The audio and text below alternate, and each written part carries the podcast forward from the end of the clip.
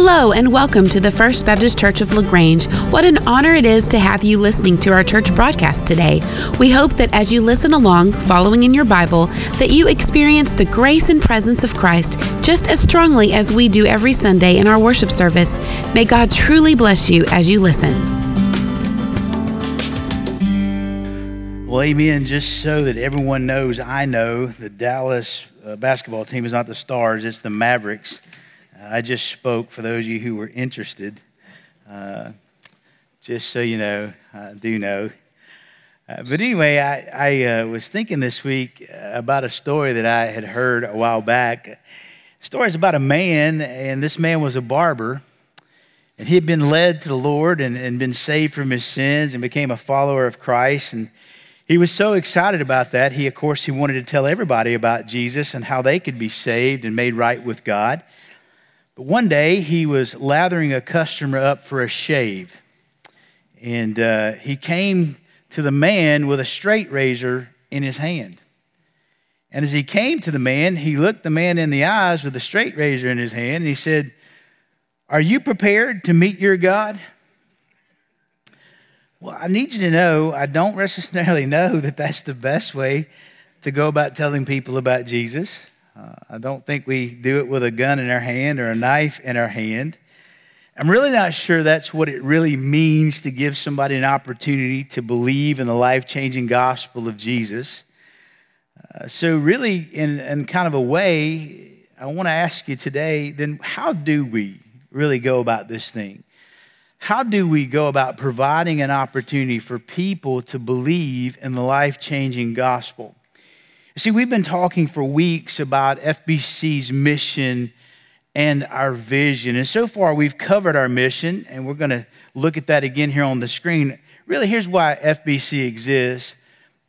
First Baptist Church of LaGrange exists to embrace, that means really to, to take hold of, to take fully, uh, uh make fully aware of, to embrace the great commandment, love, right? This idea that we're to love God with everything that we have, but primarily, first in that, we have to understand that God loves us with all that He has. And this is a reciprocation of that relationship. And when we embrace great commandment love, that will fuel us or empower us to be about great commission living. And then we started to look at our vision several weeks ago, and we stated that our vision is simply this here at our church. Our vision is really to provide a place to belong a path to become, and an opportunity to believe in the life changing gospel of Jesus. Let me tell you a little bit about this vision and why it's so incredibly important to anyone in the room. You see, when Mark 1:17 came on the scene, which we'll look at real quickly right now, Jesus said to these men who were not really believers in him yet. These weren't saved people Jesus was speaking to. He said, "Follow me, and I will make you become fishers of men. And this is kind of where we brought this vision from our church. It was a vision Jesus had to establish the church. I believe it's a vision that we can have for our church. Jesus said, Hey, follow me. In other words, you matter, and you, you, this is a place where I want you to know that you belong. You belong with me. And so we've been teaching a little bit about this vision, and for some, they've, they've taken this. This vision is all about lost people. Well, it has a lot to do with people who don't know Christ. But it's also the path by which we become more devoted followers of Jesus. Once we become a follower of Jesus, we realize that we become a part of his church. That we belong, I mean, in that part of his church. That we are identified as uh, people who are Christians, Christ followers, that we belong, that we matter, that we're made a part of the body of Christ. And then as we develop that relationship, we start becoming like Him in sanctification. We become just like Jesus would through the power of the Holy Spirit in us. We become, so we get on the path of sanctification. And then God, like He always does, takes us to say to us, listen, it's impossible to please me without faith. And so God then will take us on deeper journeys where we can believe Jesus not for salvation, but we can believe him for greater things in our own life. And that's exactly what you'll find is Jesus oftentimes spoke to the disciples about their identity, said, hey, just keep following me, yielding to the Holy Spirit. And now, hey, Peter, won't you walk on some water with me? We see this happening, this vision. So, this vision is both for the unbeliever, it's how an unbeliever in Christ would find Christ. They get around people that, that show them that they're loved, that they're image bearers, that they're interested in doing life with them. And then we just live out our Christianity before them, doing what we do as Christians, inviting them to do it with us. And when they see what we're doing, they're going to want to do what we do. But then eventually we have to say, You then have to believe in Jesus as Messiah. So I don't want anybody to be confused about what we're doing, but here's where we're kind of focused in on today. Last week, Pastor Justin covered this path to become. For those of us who believe in Christ, he said we have to pick up our cross, die to ourselves, and follow Jesus. There's no ifs, ands, and buts about it, right? It's the path of discipleship. This morning, I want to kind of focus in on what it means to give people an opportunity to believe in the gospel. You see, if you and I really are being loved by God and loving God, the natural overflow of that is, is we will want to other people to know about the love of God and to love God and to tell other people about the love of God and to love God. That's kind of what happens. Jesus said in Mark 1:17 that if you follow me, he's going to make you become something. You will become if you are following Jesus on this path to become you will become a fisher of men. It's not something that like you get to choose. It's going to happen if you're truly following Jesus. That's Jesus' promise to us. It's not something like we, we can say, well, you know, some people are, are soul winners and some people aren't. No, Jesus said, if you follow me, I'm going to do the work, and the result is that you're going to be fishing for men. Well, that, that really does happen. Here's what somebody would say in a negative way, and I don't really like to put things this way, but they would say this if you ain't fishing, it's because you ain't following. Well, that sounds harsh. Oh no, here comes, here comes the guilt trip. No, I'm not going to do that to you today. I'm just saying that Jesus said that being a fisher of men would be one of the things that Jesus would make us. This is not just for a few, this is for every single Christ follower. So let me ask you this question How y'all doing with that? I mean, how you doing fishing for people? Let me ask you two questions, okay, to, to, kind of put this into perspective. Do I believe, and this is for you and for me, do, do I believe that the presence of God through Jesus Christ and the Holy Spirit can radically change and transform a person's life? Do I believe that? Do I have anybody in the room that believes that? You're going to get set up, so be careful. I believe that the gospel can radically change and transform a person's life. I believe that. You believe that. Well, then, do, here's the second question Do I actually believe that my family, friends, neighbors, coworkers, and classmates would be better off if they had a personal relationship with Jesus? Do I believe that? I believe that with all my heart. If the answer to that question is yes, and it is, then the greatest gift that I can ever give anyone in this life is an opportunity to believe in the life changing gospel of Jesus. That's the best thing I can give anybody. I can't save them, but I certainly can give them an opportunity to come to know Jesus.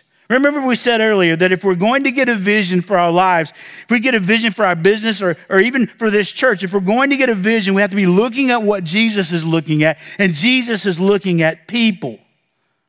So here's the truth, folks land, ranches, homes, bank accounts, trophies, Ford F 150s, diplomas, cows, titles, achievements, scholarships, nothing of that nature is going to make it into eternity. The only thing that's going into the next world is people. Every single person that has ever been born or that ever will be born is going to spend eternity in one of two places. They're going to spend eternity in heaven with Jesus or in hell without him. That is why Christ wants every one of his followers to be joined with him in what is known as the Great Commission. We said it earlier in our mission. that we would look for people who don't know Christ and give them an opportunity to believe in the life changing gospel of Jesus. Again, this is one of the things that Jesus said he would make us. We would be people who would live great commissionally minded and focused. And this is so important that Jesus didn't leave the church's job description up to chance, or God bless it, Jesus didn't leave his church's job description up to a committee. Before he left to go back to the Father, he told us exactly what we're to be about corporately and individually. You've heard it before. It's found in Matthew 28 19 and 20. Jesus said before he left, here's what he said He said, Go, go therefore and make disciples of all the nations, baptizing them in the name of the Father and the Son and the Holy Spirit, teaching them to observe all that I commanded you, and lo, I'm with you always to the end of the age. Let me help you a little bit with the translation. The only command in that text is not to go. A lot of times as Baptists, we put the, the command and the emphasis on the wrong syllable. What we do is, is we say the command is to go, and the command in that text in the Greek is not go. The command there is to make disciples. How are you going to make disciples? Well, you've got to be as you're going, is the literal translation. As I'm going about my life, I will give people opportunities to believe in Jesus and to follow him as a disciple. And then as they come as a disciple, I'm going to teach them to obey all that He's commanded. And the first thing I'm going to teach them is the first thing God taught me, and that's to love God with all my heart and soul and to teach others to do the same and then to love my neighbor as myself. But it starts with as I am going. It's not just go, it's as I'm going. So then, how in the world do we go about this idea of giving people an opportunity to believe? What are some practical things, Pastor? Because I can tell you, I could, and I've done it before in my preaching, and it's just not effective because it doesn't work for me. I could guilt trip you today. I could give you a lot of stats. I could give you 3,000 scriptures, and you would feel so bad as I would because we're not witnessing. I could do that. But I'm not going to do that today. I want to give you just some simple principles that maybe you could take and just begin to do one or two of them, just one of them. Maybe over the next month, it would move you closer to, to being about what God wants you to be. And man, I would rather give you grace than give you a pounding. I mean, the simple fact is, we, it's been said, it's been proven that 98% of Christians have never shared their faith with another person. 98% of us. That's startling to me. But I won't go there. I want to give you hope. So here's the first principle I just want to teach you today that I believe that Jesus in Matthew 28 is really teaching us. The first thing is to see people who are without Christ.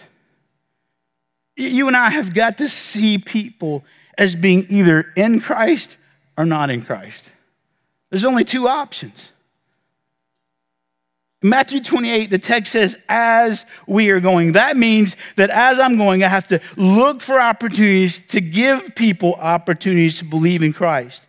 And if I'm going to be giving opportunities, it means I have to be looking for them right? To do this, I have to see people as really being in need of Jesus. If I don't see people really need Jesus, I will miss the opportunity every time. I have to see the way Jesus sees. Listen to me. Listen very carefully to the words I say. Yes, I have taught you that we have to see people as being alone. Yes, I've taught you that. We have to see people as alone and we meet their relational needs to remove their aloneness, but we also have to see people as fallen. And we have to give them the gospel because the gospel is the only thing that removes people's sinfulness. We can love them all day long, but if they don't come to Jesus, they're still going to be separated from God for all eternity. So I am not teaching you something. You just need to stick with me. I want you to hear me today. I have to see people as both fallen and alone. I have to see with the eyes of Jesus. Jesus said, The harvest is plenty. And Jesus was talking about the woman that was walking right in front of them. The harvest is plenty. Do you see the people that need Jesus? Every single person on the planet needs Jesus. Do you see them that way? You have to see people that way. But then he said, Listen, the harvest is plenty. There are people without Jesus everywhere, but the workers, Jesus said, are, are few. So Jesus said, If you follow me, I'll make you a fisher of men. One thing that means for sure is that he will give me his eyes to see people the way he does. The truth is that I think many of us know, and the, many of us really see people as being without Christ. I, I, think in this room, I could say that, that most of us know because the Holy Spirit resides in us, and the Holy Spirit gives us eyes to see people who are without Jesus. But here's what I've realized in my life and in many people's life is that then we simply let fear keep us from taking the next step. We see them, but to say it the way that we really should say is that we just simply are afraid. So let me give you some hope. Dr. Thom Rainer is a man who's wise in church growth and evangelism. He's worked with 15 research assistants, and he spent two years going through all 50 states with these 15 research assistants, and he interviewed hundreds of people in every age group and in every ethnic group, and he discovered there's five stages that unchurched people are in. There's five stages that unchurched people are in as he's done this work across the United States. And here they are up on the screen. I wanted to say he put them into five categories. The first one was unchurched group one. He says that these are the people that are highly receptive to hearing and believing the good news of Jesus. 10% of the people that you will talk to are going to be highly receptive. That's exciting. And then he says there's unreached group two, that they're receptive to the gospel and the church. They're not highly receptive, but they're going to hear what you say and be receptive to it. 27% of all people in the United States of America, he's telling us, 27% of the people are going to be receptive to what we have to say. Then the third group is, is they're neutral. There are no clear signs of being interested, yet perhaps they're open to discussion. In other words, they're not really against it, they're not really for it. Hey, sure, I'll talk about it. 30%. 30% of people fall in that category. Here's the fourth group the fourth, they're resistant to the gospel, but with no antagonistic attitude. In other words, hey, you know what? I really don't want to talk about that, but man, I love you and I'm proud of you for mentioning that because if you really believe that, hey, that's cool. But they're not going to be like, yeah, go away, right? 21% of people. But here's the, the cool thing the people that are highly antagonistic and even hostile, hostile to the gospel, only 5% of people living in America are actually hostile to our message. 5% of people we're afraid of. 5% of people we are afraid of. This is staggering to me. This is crazy to me, and I've found it to be true in my witnessing efforts. Let's just cut to the chase. The people that we fear the most are the people who are highly antagonistic and even hostile to the gospel. And they found that out of 160 million people in America, only 5% of the people are in that category. Most of the people we need to give an opportunity to believe the gospel aren't going to be antagonistic. In fact, 62% of people interviewed said they would go to church if somebody just invited them. Simplifying the math and the results, this means that one out of five people I talk to would come to church with me if I just invited them. That's crazy. Let's put it another way 75% of people we meet with would be open to discussing the gospel, open to hearing my story about Jesus, even receptive to hearing the story about Jesus, or even very receptive to receiving Jesus, or even highly receptive to receiving Jesus. So I have to change the way I see people. I have to see them as actually not only just needing, but actually maybe even wanting the very gospel that I have. That changes everything. Don't let the enemy tell you differently. So I got to see people who are without Christ, but then secondly, I have to seek people who are without Christ. If I can see them, then I've got to do something and move forward because Jesus said he'd make me a fisher of men. In other words, when I, when I see a bunch of fish out there, I don't say, well, that's cool. I got to start fishing. I got to start going after them. Go to where they're at, right? Jesus said, as you are going. In Luke chapter 19, verse 10, Jesus said this For the Son of Man has come to seek and to save that which is lost. If I'm following Jesus, and Jesus came to seek out lost people that they might be saved. If I'm following him, I'm probably going to do what he did, and that means I'm going to seek lost people out. I've got to seek people who are without Christ, believing that God would use me to help them believe in the gospel. But here is a very sad truth. The longer a person attends church, the fewer discussions they engage with with unchurched people. One of the main reasons is, is that we have fewer friends who are then unchurched. So we have to help people belong so they can believe. We have to constantly see people as Jesus sees them. But the more we open our eyes to look for lostness, the more we're going to see it. And the more that we see it, then we have the responsibility to go and seek it, which means is I have to be intentional about developing relationships with unchurched people. It does not happen naturally. This vision that we have been casting has been in part to help you develop relationships with lost people. It's not so that we could be a social club. It's so that we could befriend them, so that we could give them an opportunity to believe. Sometimes people wonder why do we focus on youth events and why do we do outreach events? Like, why do we go hand snow cones out on a Friday night at a movie gathering? Why do we put such emphasis on marriage and inviting people to date nights and doing all these things? We do it to provide an opportunity for you to invite them to come to something so you can build a relationship with them so that you can give them an opportunity to believe in the gospel. That's what we're doing.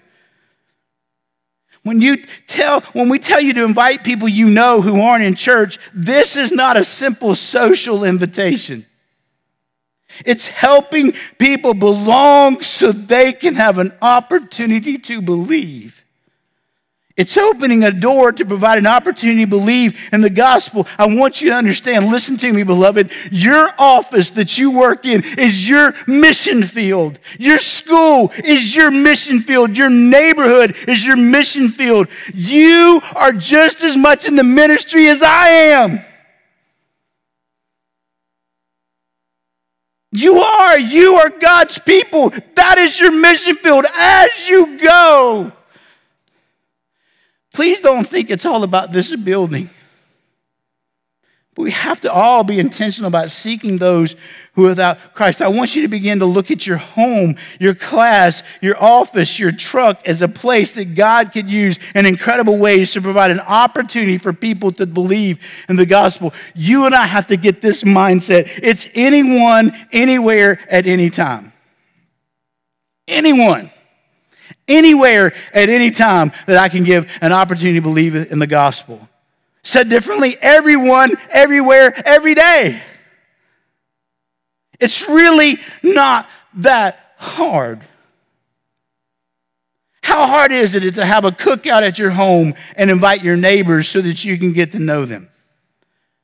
How hard is it to take your coworkers who don't go to church out for lunch for the purpose of building relationships to check their spiritual awareness?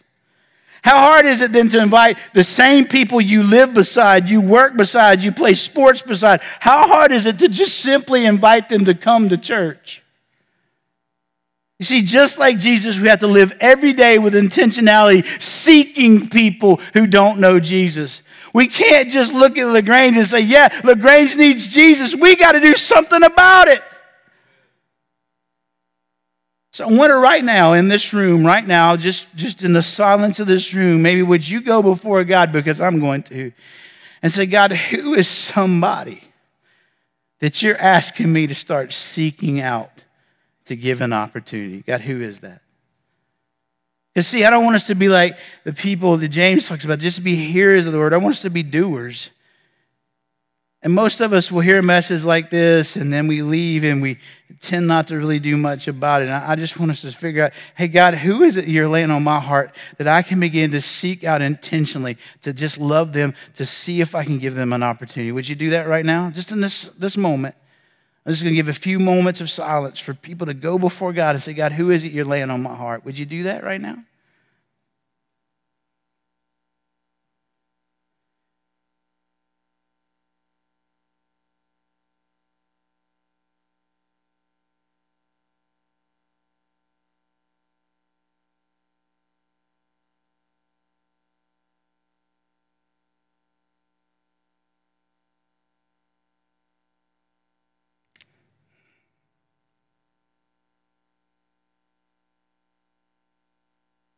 God, who is it? Jesus, would you bring their face to our minds? Holy Spirit, would you break our hearts? Would you show us who it is that you want us to begin seeking?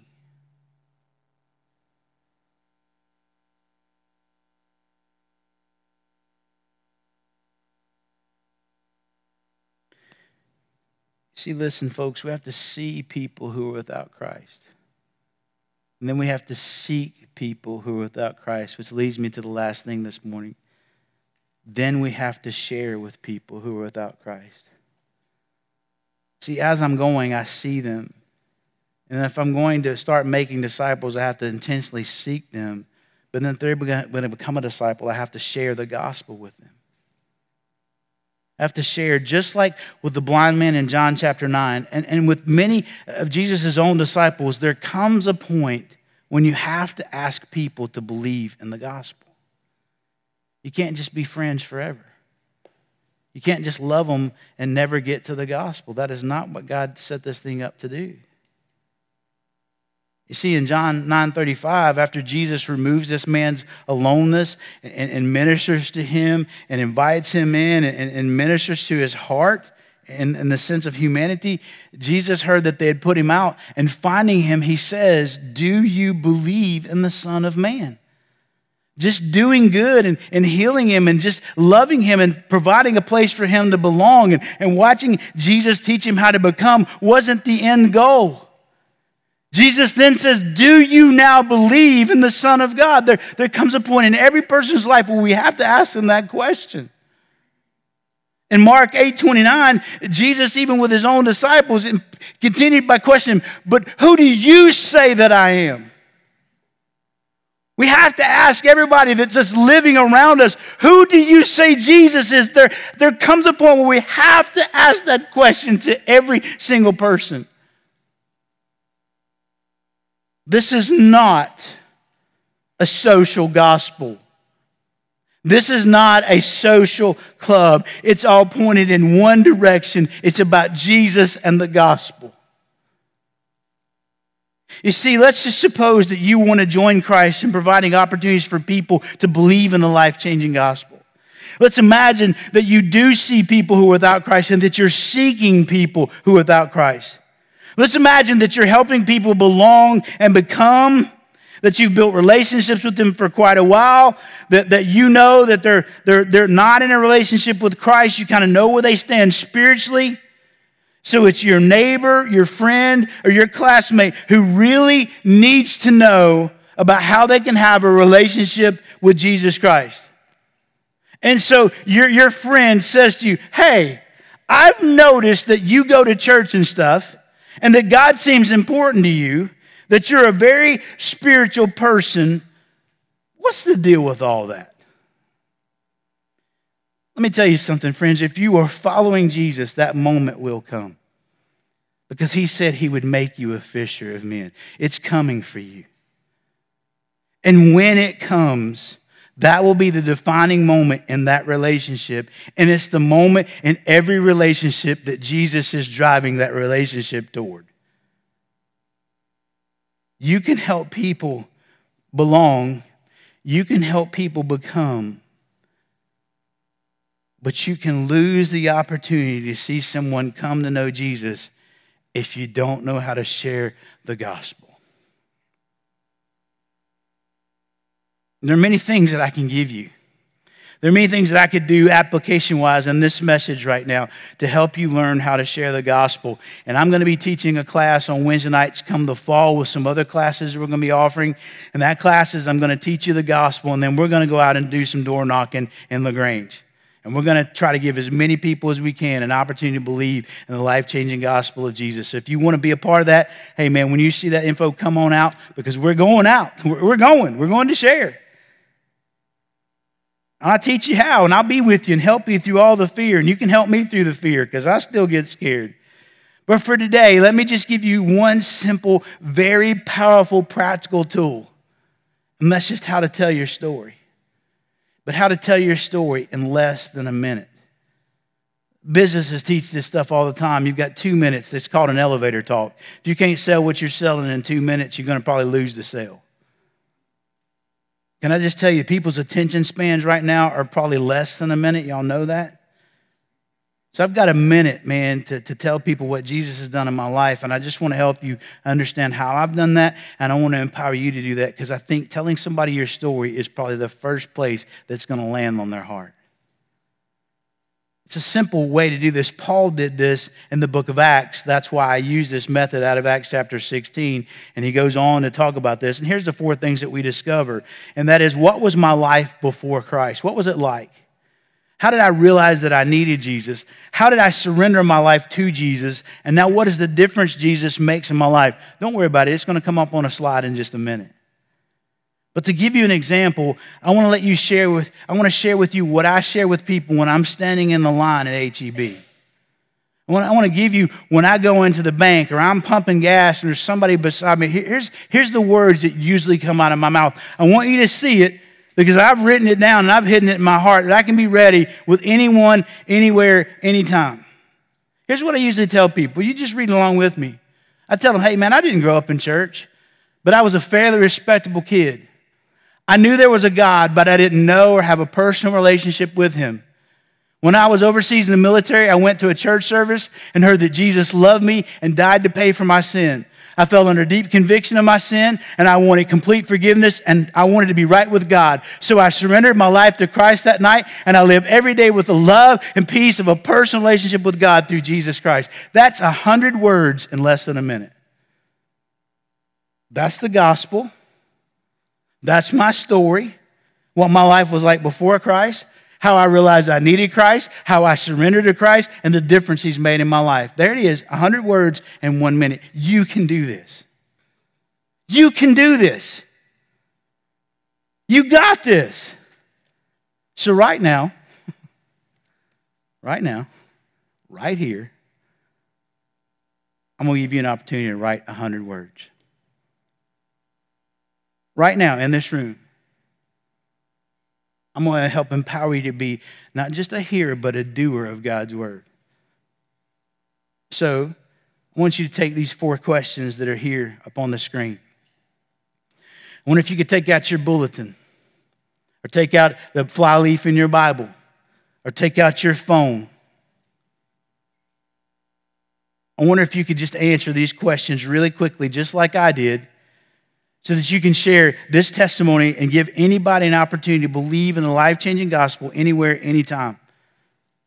Here's that first question What was my life before, like before Christ? You heard me say, I wasn't raised in church, but I was a respectable kid. I knew there was a God, but I didn't have a relationship with Him. That was my life before Christ.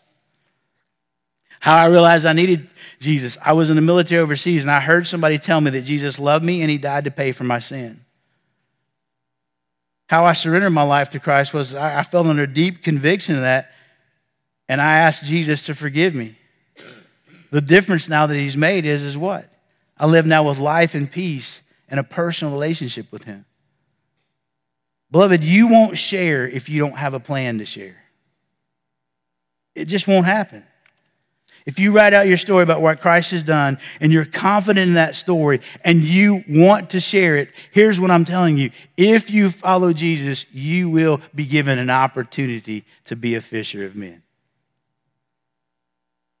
You will be given opportunities. If you have the gospel in your story and you're confident in it, you, I promise you, because Jesus promised me, you'll have an opportunity to share. So, right now, I wonder if we could just pull up some music. And I wonder right now if you could just maybe begin to write the first draft of your story. Folks, we have to give people an opportunity to believe in the life changing gospel of Jesus.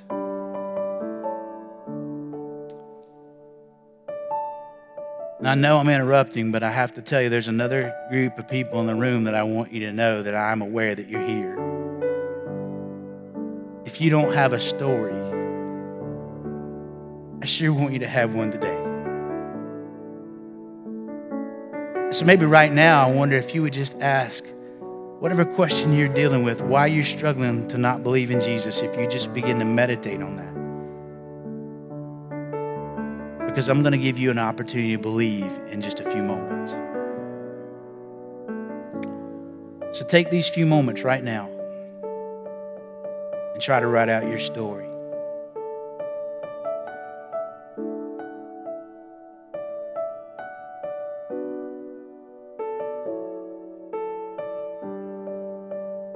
Hundred words or less.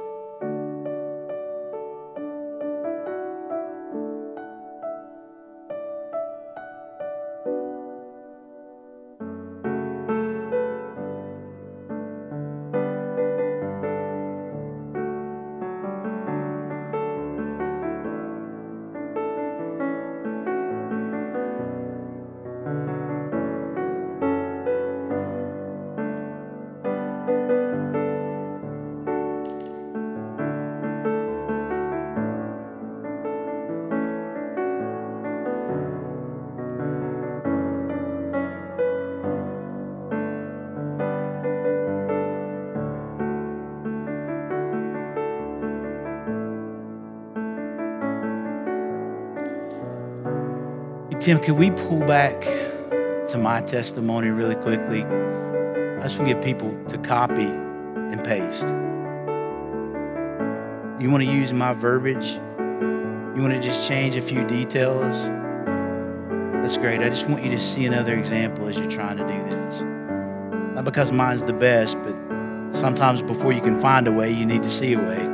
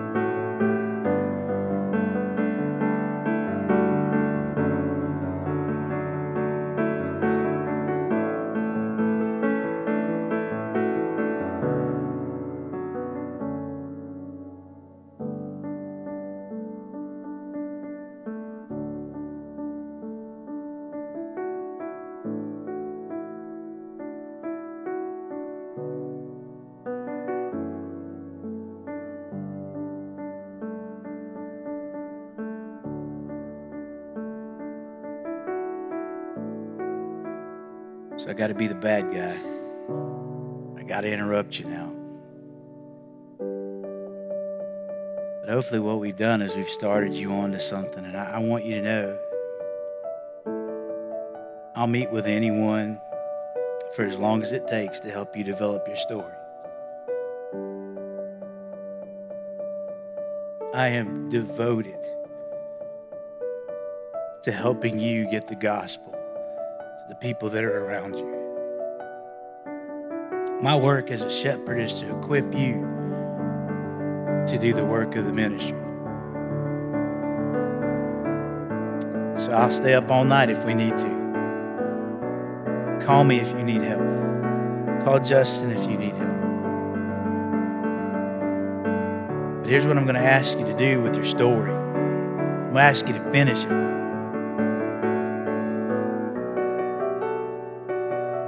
I'm just going to give people an opportunity next week to give testimony about how they gave their testimony. I want to talk about a church service.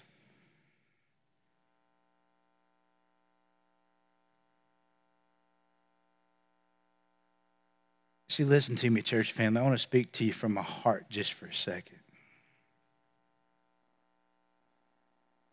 As I look around the room, I see a lot of people who've been in church for a really long time.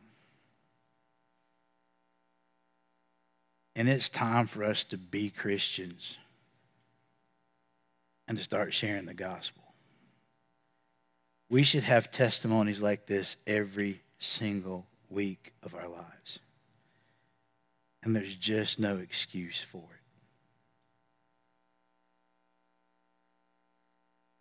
There's just no excuse. We are just, if I said it the way that Jesus would say it, we're just disobedient. We were not put here just to fill this building up on Sunday mornings. We come on Sunday mornings to encourage one another so that we can go out and reach the world with the gospel. That's what we do first century church met together to encourage each other because they were under such persecution because every day of their life they were sharing the gospel and getting beat up for it. Changes the way we do church if we're getting persecuted because we're what? Sharing the gospel. Justin said last week that the word of god says if you do what? If you follow me and you share this gospel you will be persecuted so I'm not trying to make anybody feel guilty as much as I am. I hope that the conviction of the Holy Spirit falls fresh on you today. Because, church, LaGrange will not be saved without you sharing Jesus.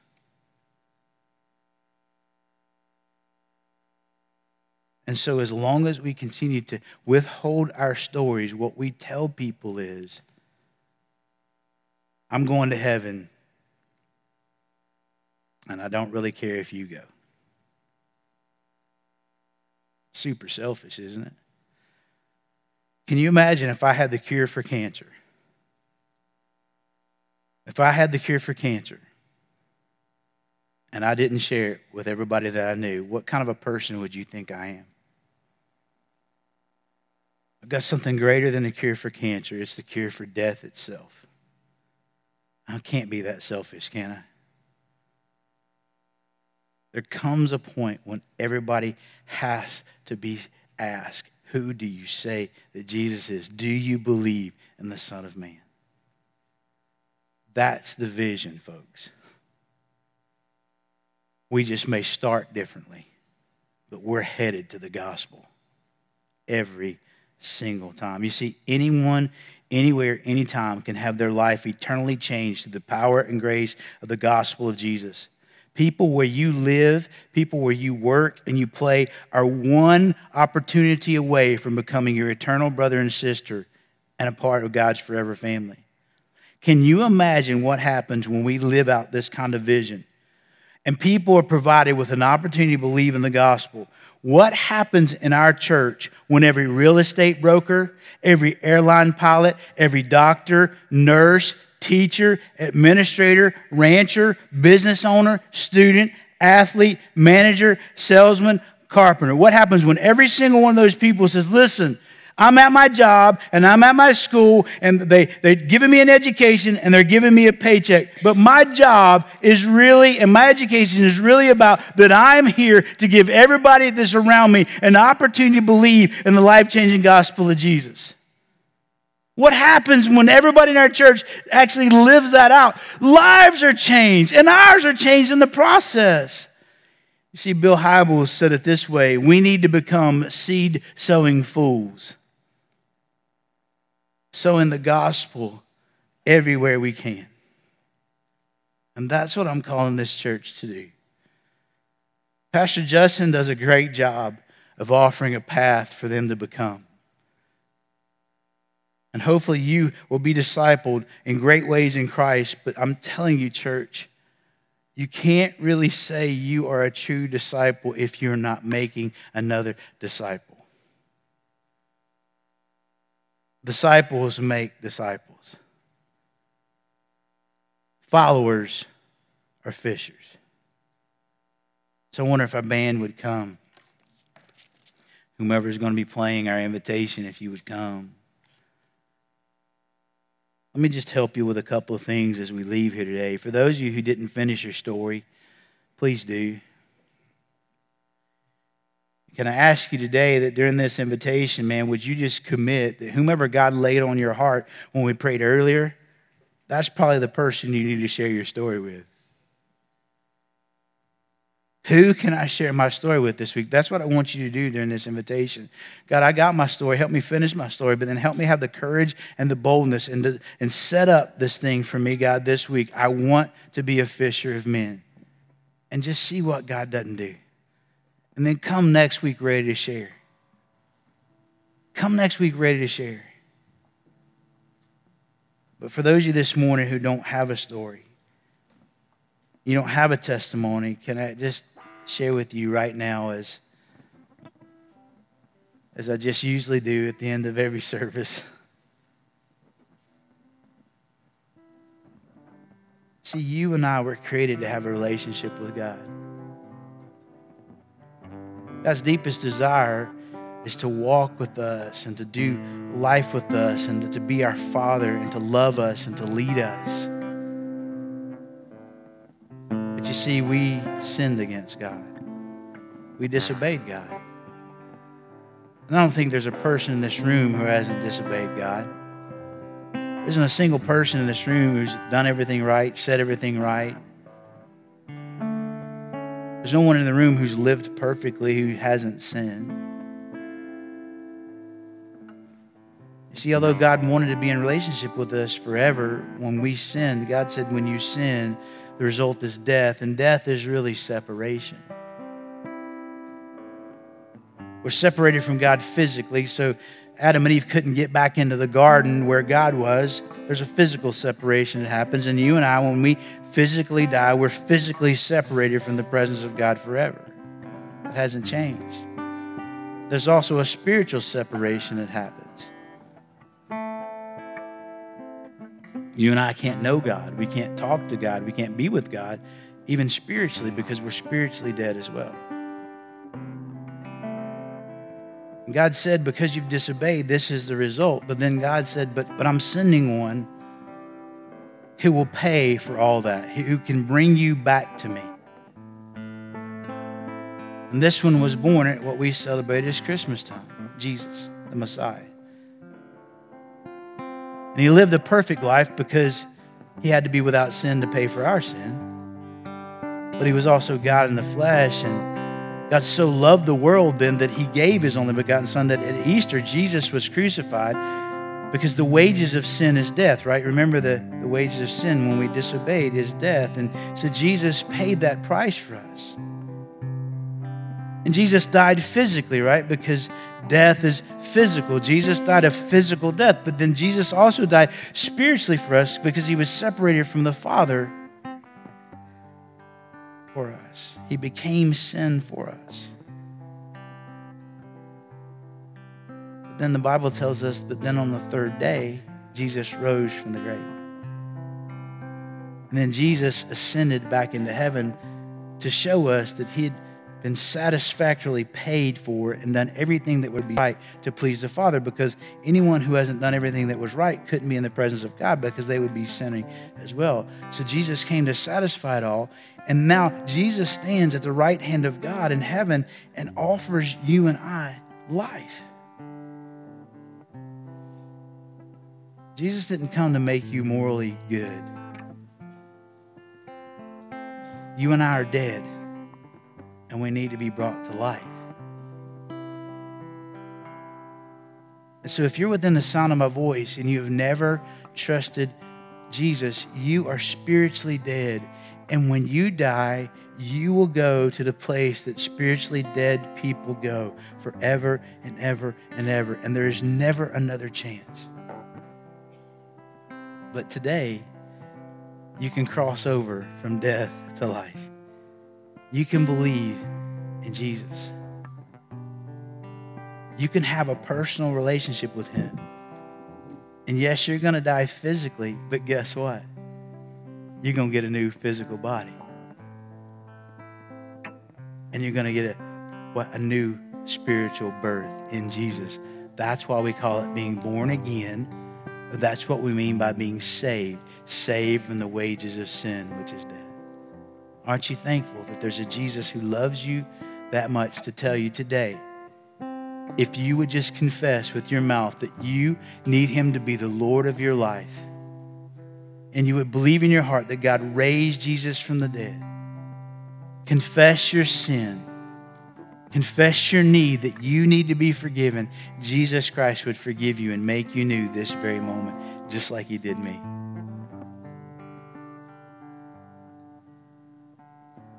So if anybody's watching online, anybody's listening by way of radio, if you need a Savior like that, you need complete forgiveness like I did. I'm going to ask you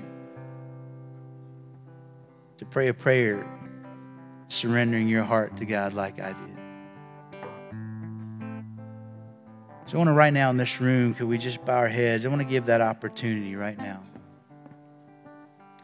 anybody within the sound of my voice to believe in the life changing gospel of Jesus.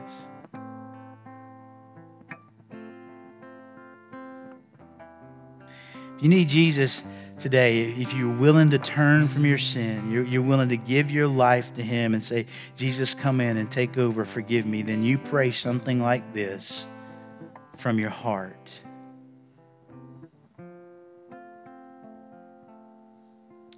Jesus, I come to you acknowledging that I am a sinner.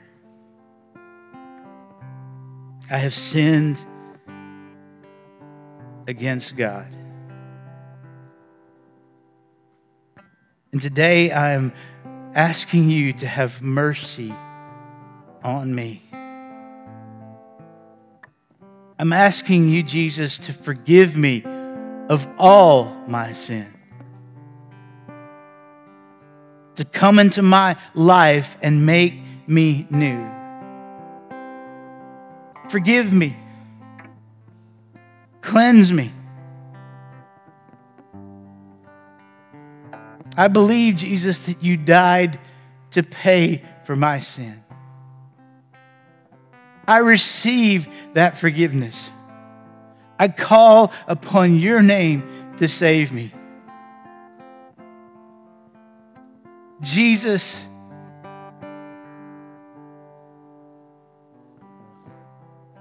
thank you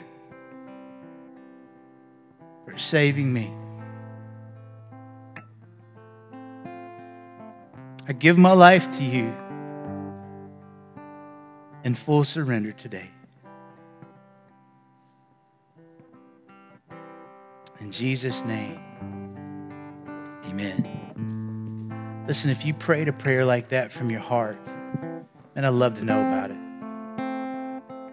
So we're going to stand right now during this moment of invitation. If you prayed that prayer, I want you to come grab me by the hand or grab Pastor Justin by the hand and say, Man, today ask Jesus in. For others of you, man, this is a time of invitation to where you're committing to share your story with somebody before next week. I don't know what the Lord may do in this time, but I wonder if you would stand and we're going to sing. If you didn't pray that prayer, come grab me by the hand and we can do it right now.